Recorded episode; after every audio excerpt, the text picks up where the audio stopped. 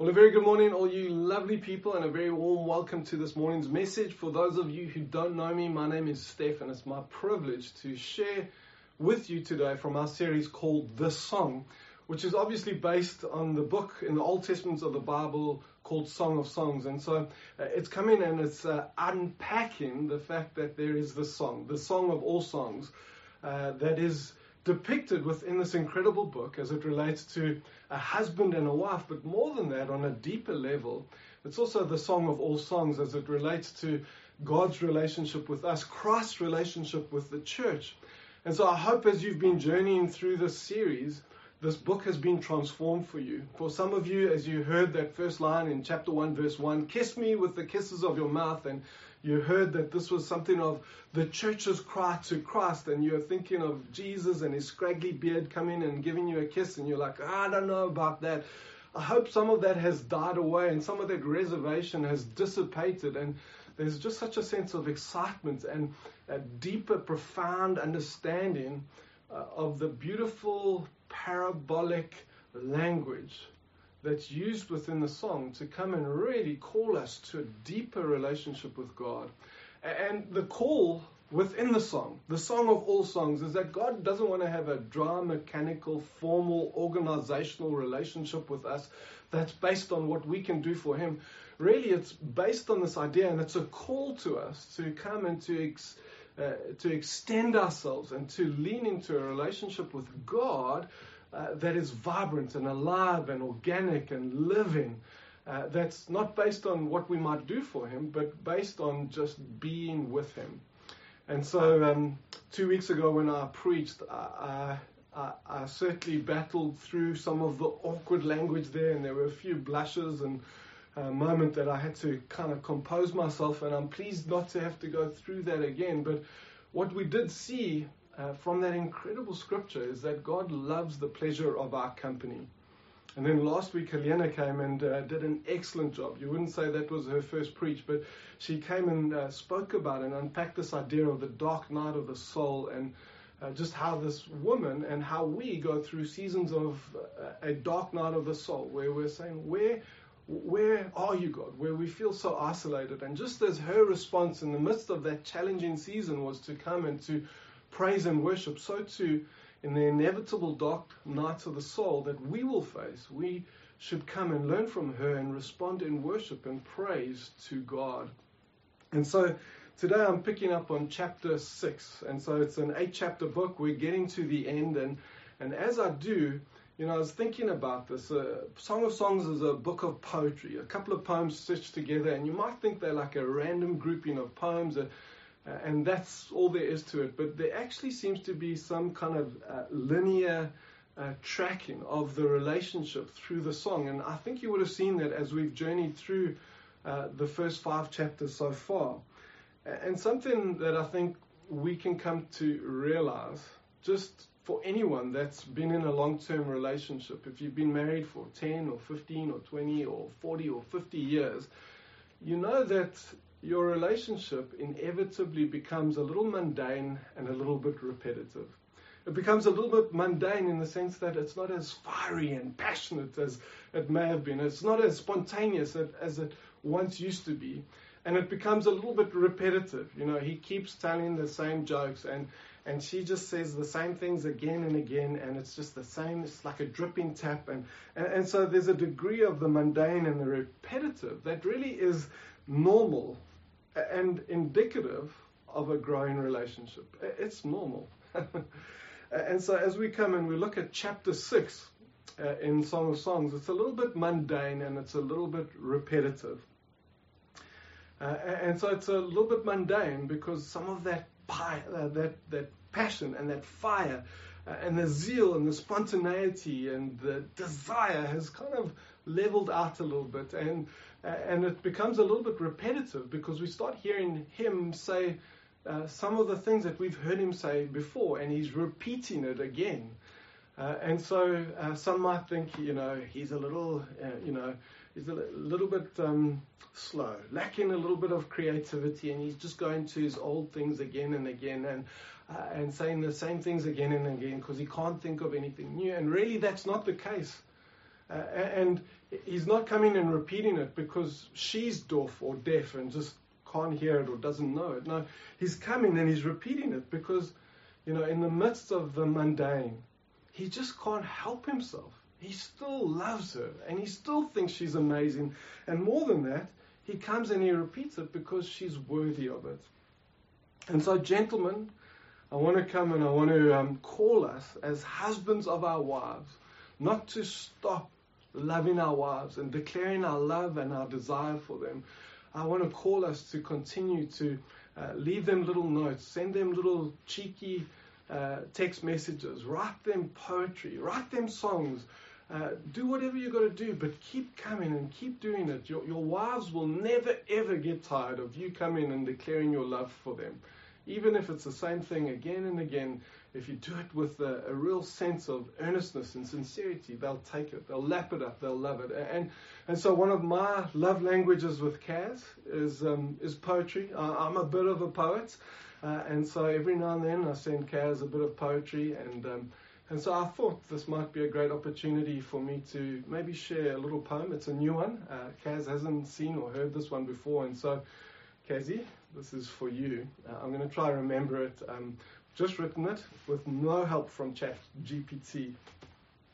And so, you ready for this? There once was a girl called Kaz who was an East London snaz. Every time she smiled, it drove me wild.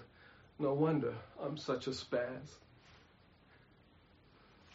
Sorry, I couldn't resist it. It's not one of my best, uh, but um, Kazi, I love you. And um, and with that, can I just encourage and motivate all the guys out there to just reach in and dig deep and uh, come and continue to love and affirm your wives, just as we see the model within Song of Songs. And so, let's jump into chapter 6. Uh, and as we do, we're going to read it in a second. Uh, just a little bit of a breakdown so you track with me as we go. It starts off with the others. It's the group of people kind of standing on the outside looking in and they ask a question and then she responds. Uh, and so they, they're asking, Where is he? Um, and uh, here, this time again, uh, she comes and responds, but whereas in the previous chapter she didn't know, this time she knows exactly where he is. And then we come to the second major poem from him. He responds and he comes and uh, there's three major poems. This is the second one with quite a lot of repetition, but the two verses we're going to focus on exclusively today are 8 and 9. Uh, and especially the line that says, the only one the only one. And in fact, that's the title of today's message. And so, on that note, let's jump into the scripture. It says, starting with the others, Where has your beloved gone, O most beautiful among women? Where has your beloved turned that we may seek him with you? And then she responds and says, My beloved has gone down to his garden, to the beds of spices, to graze in the gardens and to gather lilies. I am my beloved's, and my beloved is mine. He grazes among the lilies. And then he comes in and he says, You are beautiful as Tirzah, my love, lovely as Jerusalem, awesome as an army with banners. Turn away your eyes from me, for they overwhelm me. Your hair is like a flock of goats leaping down the slopes of Gilead. Your teeth are like a flock of ewes that have come down from the washing. All of them bear twins. Not one among them has lost its young. Your cheeks are like the halves of pomegranates behind your veil. There are sixty queens and eighty concubines and virgins without number. My dove, my perfect one, is the only one, the only one of her mother, pure to her, her who bore her. The young woman saw her and called her blessed, and the queens and concubines also, and they praised her. Who is this who looks down like the dawn, beautiful as the moon? bright as the sun, awesome as an army with banners. And then she responds and she says, I went down to the nut orchard to look at the blossoms of the valley, to see whether the vines had budded, whether the pomegranates were in bloom. Before I was aware, my desire set me among the chariots of my kinsman, a prince. And so, as I said today, as I said to you, today we're going to focus in on uh, verses 8 and 9. And so there's a fair bit of repetition there. There's a linear progression. Their relationship is growing and maturing. it's a little bit um, mundane compared to how it was. It's a little bit repetitive. We're seeing the same things come through, but it's um, it's verses eight and nine that I want to come and pick up on. Uh, it says there there are sixty queens and eighty concubines and women's w- and virgins without number. My dove, my perfect one, is the only one, the only one of her mother, pure to her who bore her. The young woman saw her and called her blessed, the queens and concubines also, and they praised her. And so when Michael Eaton reads this passage here, he reads it slightly differently. And I'm going to read uh, just the first three lines again, and I'm going to read it as he read it. And he just puts one word in there. And when you put that one word in there, it makes all the difference. Uh, and so it says there in verse 8 there are 60 queens and 80 concubines and virgins without number. But my dove, my perfect one, is the only one. In, in other words, there may be 60 queens and there may be 80 concubines and there may be virgins without number. There may be a proverbial sea of women out there baying for his attention. There may be Miss South Africa, Miss America, Miss Universe, every beautiful woman imaginable brought before him, baying and just crying out for his affection, for his attention. And what he's coming and he's saying, in the midst of all of them, there may be all these queens, all these virgins, all these women, but my dove, my perfect one, is the only one. To him, she is the only one. As in, she stands alone. You can come and bring in a million women who are beautiful beyond comprehension, the most beautiful woman in the world. But to him, she stands alone. She cannot be compared to anyone else because no one can be compared. They all fall short. And so she stands alone and cannot be compared to anyone else. And because of this, by virtue of this, she not only stands alone amongst women, but she stands alone in his heart as the one that he sees and has eyes only for her.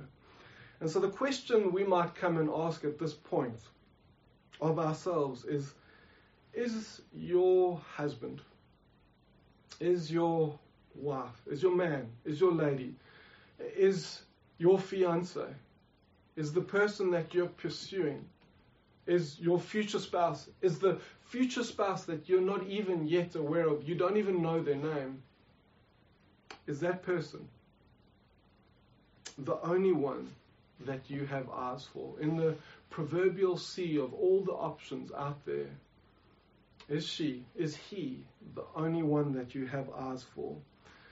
And so in modern times, as we come and we look at what the world has done and secular culture has reduced fidelity to, we come and we see that relational fidelity is actually reduced to that space in many relationships, in many contexts, in many cultures, that, that you're only cheating if you're caught.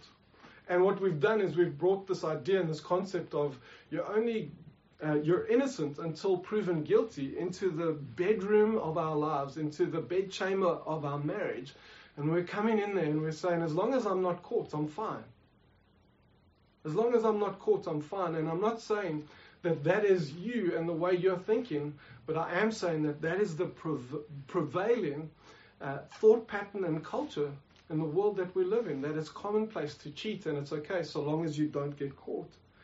And so in modern times, this thing of being faithful has been reduced to nothing, to naught. And you can go around and sow your wild oats and do what you want. It's amazing, it's wonderful. But relational faithfulness and fidelity is a thing of the past. But the question is, is that's what the world is saying. But what is the Bible saying? What is Jesus saying? And so Matthew 5:28 comes and says, "But I say to you that that everyone who looks at a woman with lustful intent has already committed adultery with her in his heart. Anyone that looks at a man with lustful intention in their hearts has already committed adultery in her heart.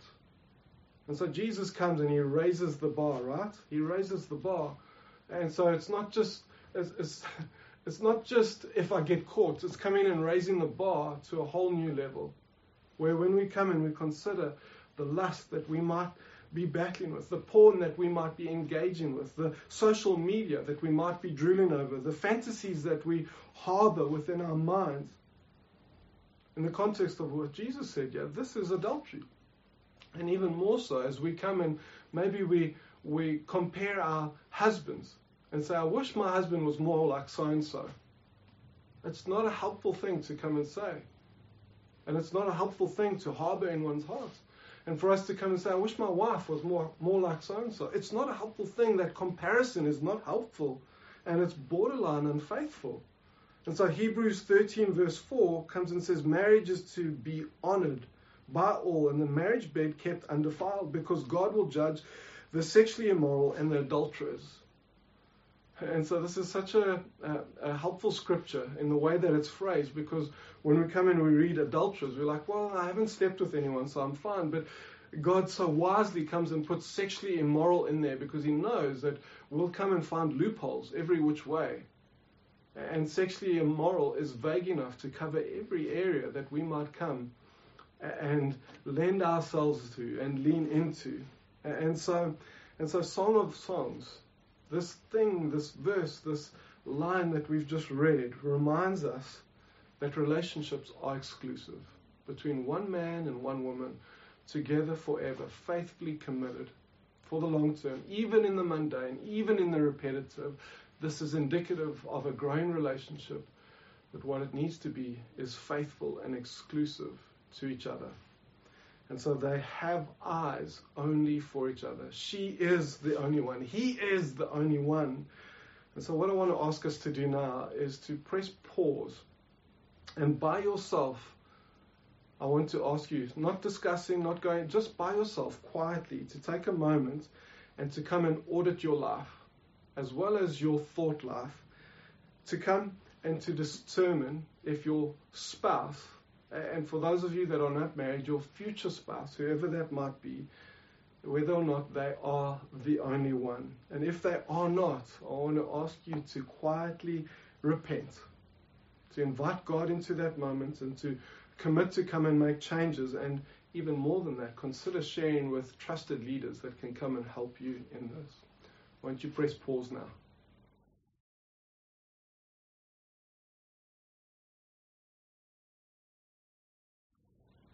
Great.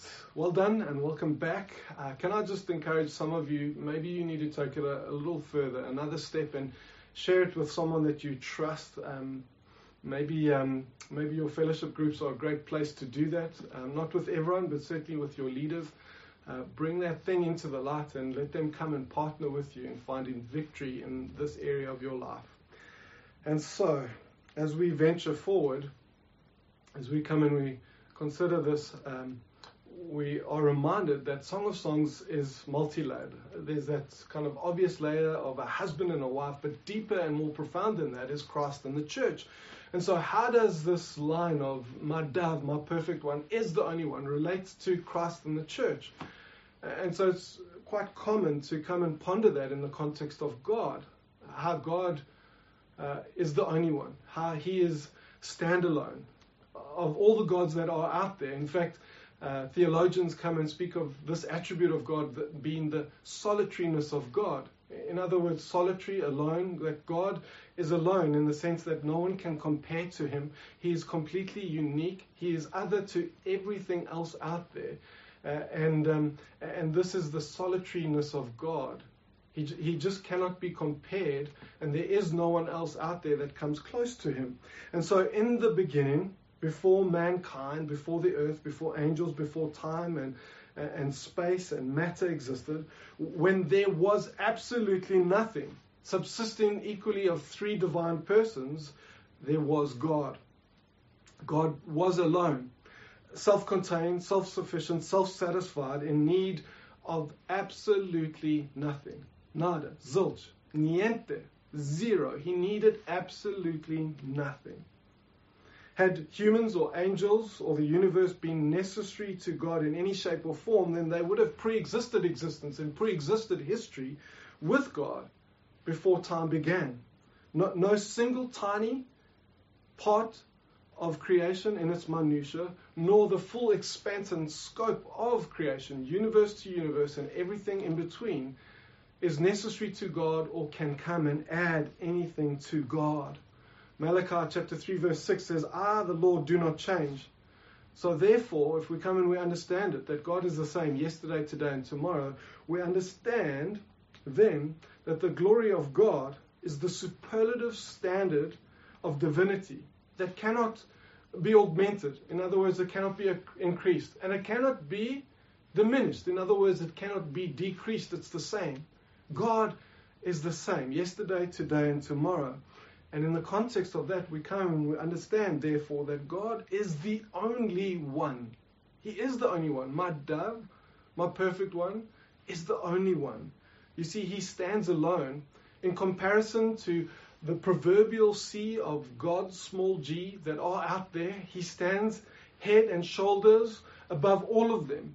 None can come and compare to Him. They are nothing compared to Him. And so, by virtue of this, not only does he stand alone in the context of any other rivals that might be out there, but because of this, he also should stand alone in our hearts. But as we come and re- read this in Song of Songs, the context is not actually her saying to him, My dove, my perfect one, is the only one. It's actually him coming and saying to her. It's actually God coming and speaking to his church. And he's coming and he's saying to his church, My dove, my perfect one, is the only one. But what does it mean? What does it mean for the church to be the only one? And I'm so glad you've asked this because I'm so excited about this. I, I, I could talk hours and hours and hours about this. I feel like this is my the thing that burns uh, so brightly within me, and I'm so passionate about it. And I feel like when we come and we engage with the church, the the the levels of understanding and engagement and belief around who and what the church is and the primary priority of place and existence of the church in uh, in the hearts of believers out there is so low and so inadequate. And we come and we largely reduce the church to programs and methodologies and strategy and events that need to happen. And we and events that need to happen. And we've lost something of the splendor and the grandeur of the church and who the church is. And so as I come and I explain something of what does it mean for the church to be the only one, I'm going to do it hopefully with a bit of passion that's not angry or anything like that. It's just something I'm very passionate about. But I'm also going to come and lean very heavily into stuff that Paul Billheimer wrote in his book Destined for the Throne. And so, and so, what does it mean that the church is the only one? And I may do quite a bit of reading here uh, as I engage with this, but let me jump in and say that the proverbial pool of opinions regarding the purpose of the universe ranges from the ancient Greeks that believed history was cyclical and therefore going nowhere in particular, all the way through to millennials today that believe uh, that uh, they themselves are the center of the universe and that everything uh, orbits and revolves around them.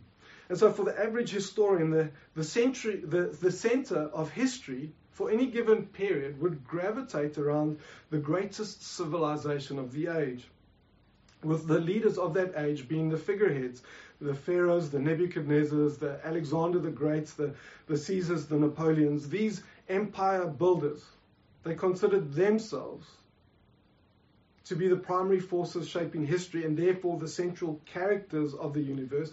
And their cheerleaders and their fangirls who were cheering them on came and understood them to be, as they understood themselves to be, to be the primary forces shaping history and the central characters of the universe. But a more honest reflection, where we come and maybe look at history a little bit more honestly, might say something differently. And so the French biographer Andre Maurois, he comes and he says the universe is indifferent. Who created it? Why are we here on this puny mud heap spinning in infinite space? I have not the slightest idea, and I am convinced no one has. And so the average historian is largely clueless because they use history itself as the source code to come and to decipher the purpose of the universe. They come and they largely ignore the only infallible source to actually do this, namely the Bible. And so, to locate the primary force shaping history and the central character of the universe, we need to bypass the, va- the vast empires through the ages and find our way to a tiny hill called Calvary, where 2,000 years ago a man named Jesus was lifted up to die. And so I come and I put to you that Calvary and the cross of Christ is the center point of history. Not only the center of history of this world, but also the center of history of all of creation.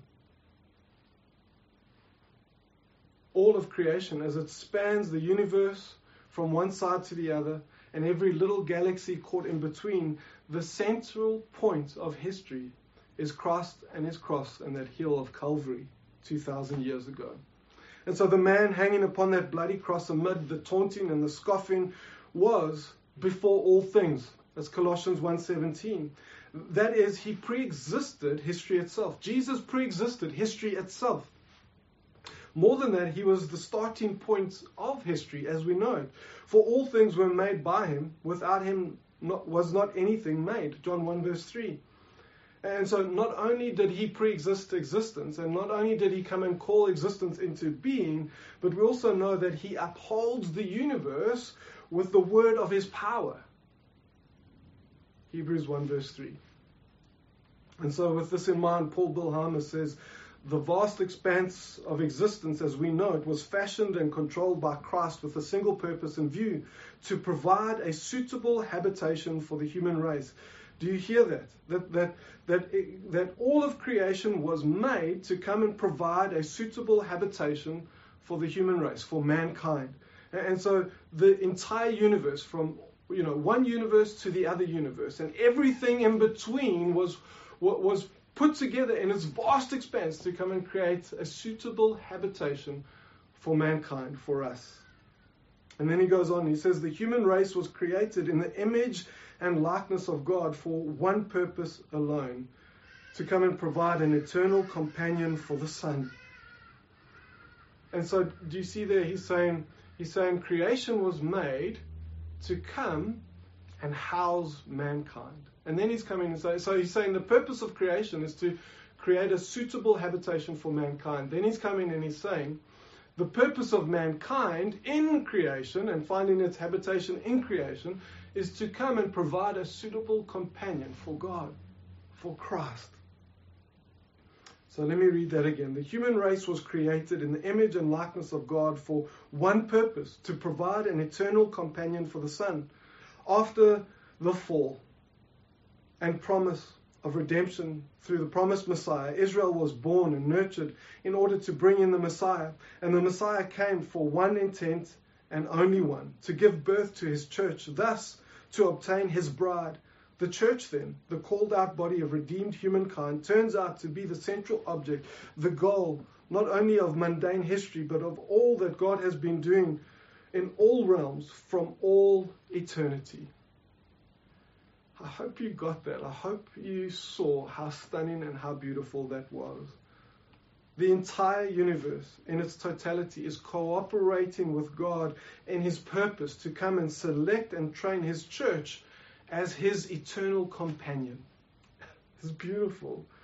From this, it is implicit that a godly romance is at the heart of the universe and is key to understanding all of existence. And so the Apostle John further revealed that this eternal companion in God's eternal purposes is to share the bridegroom's throne following the marriage supper of the Lamb. And so the theorem Uh, of residual arguments comes and states that if one wants to know the meaning and the purpose of a thing, one should consider the final outcome and result and work backwards from there. And so, since prophecy is in a sense history written in advance, we have history's final chapters in the book of Revelation.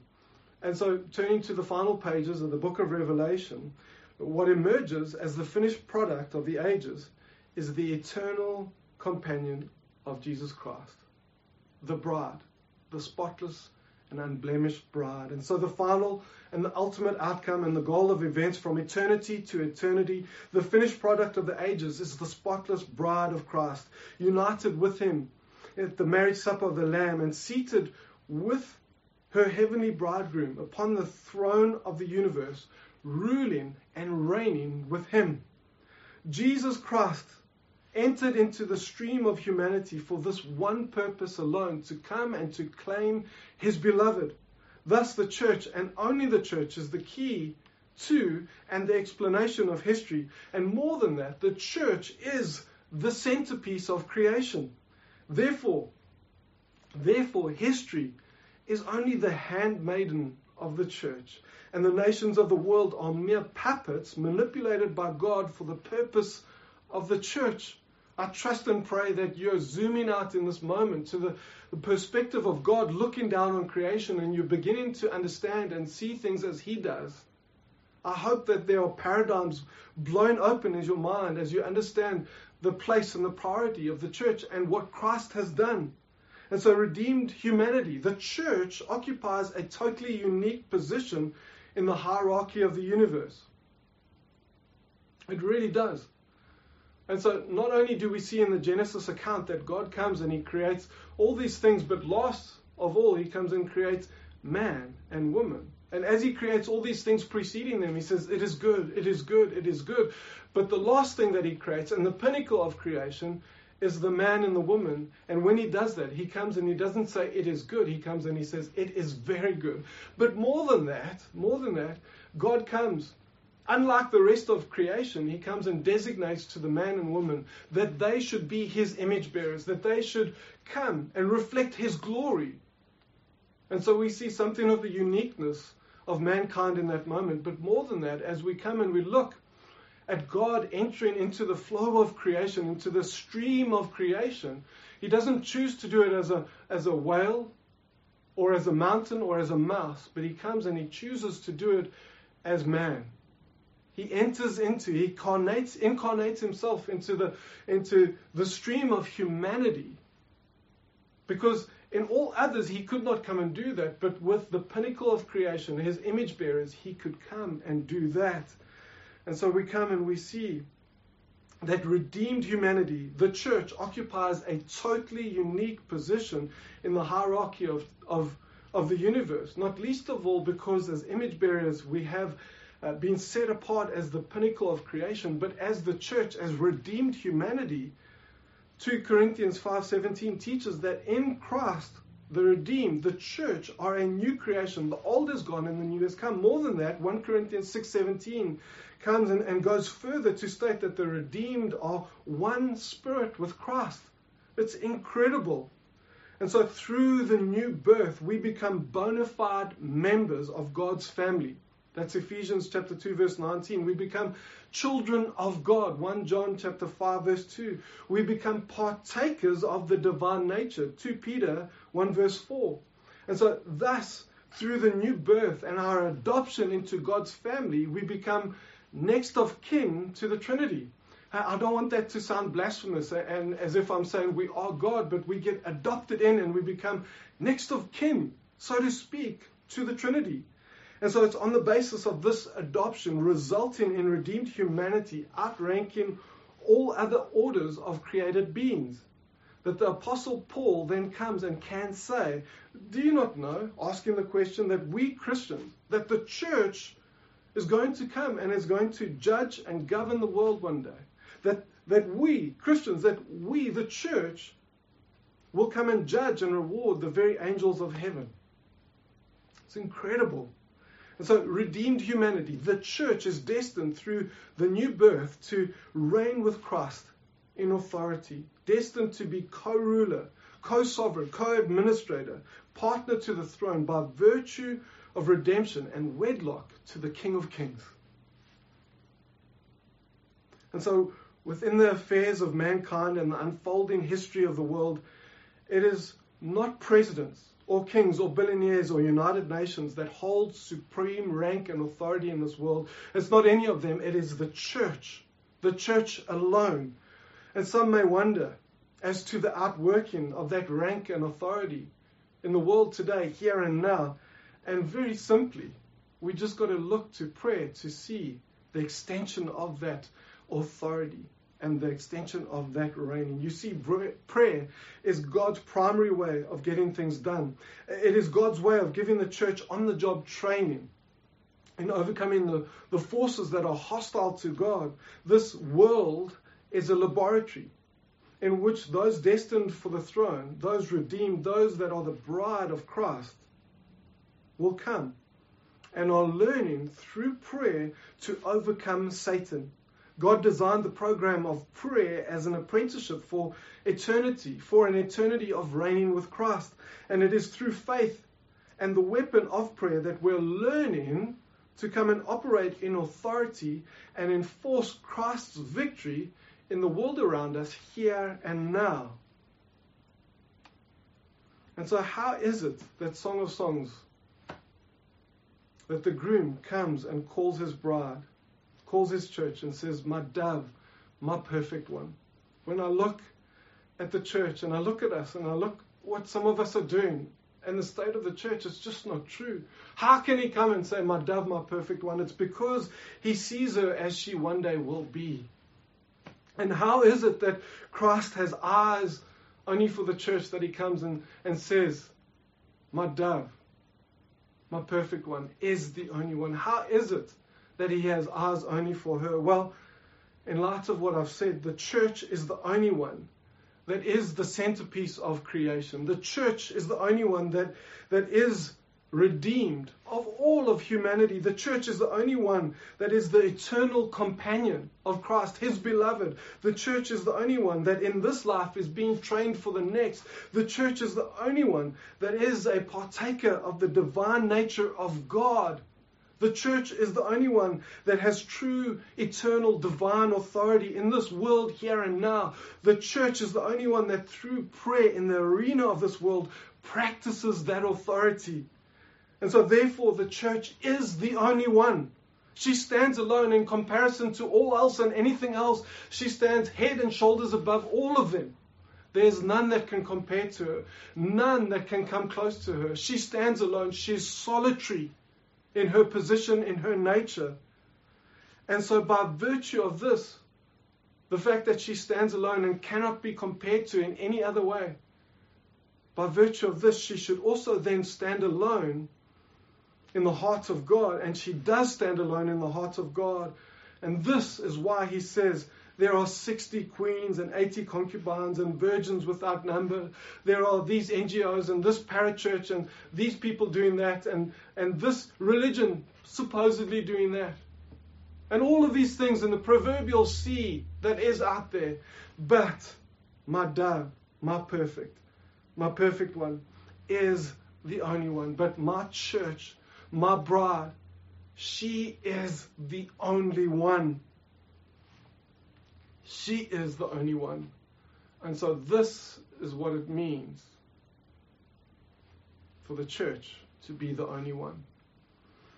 And so when we think rightly of the church, when we think rightly of the bride of Christ, of who she truly is, it's nothing short of staggering.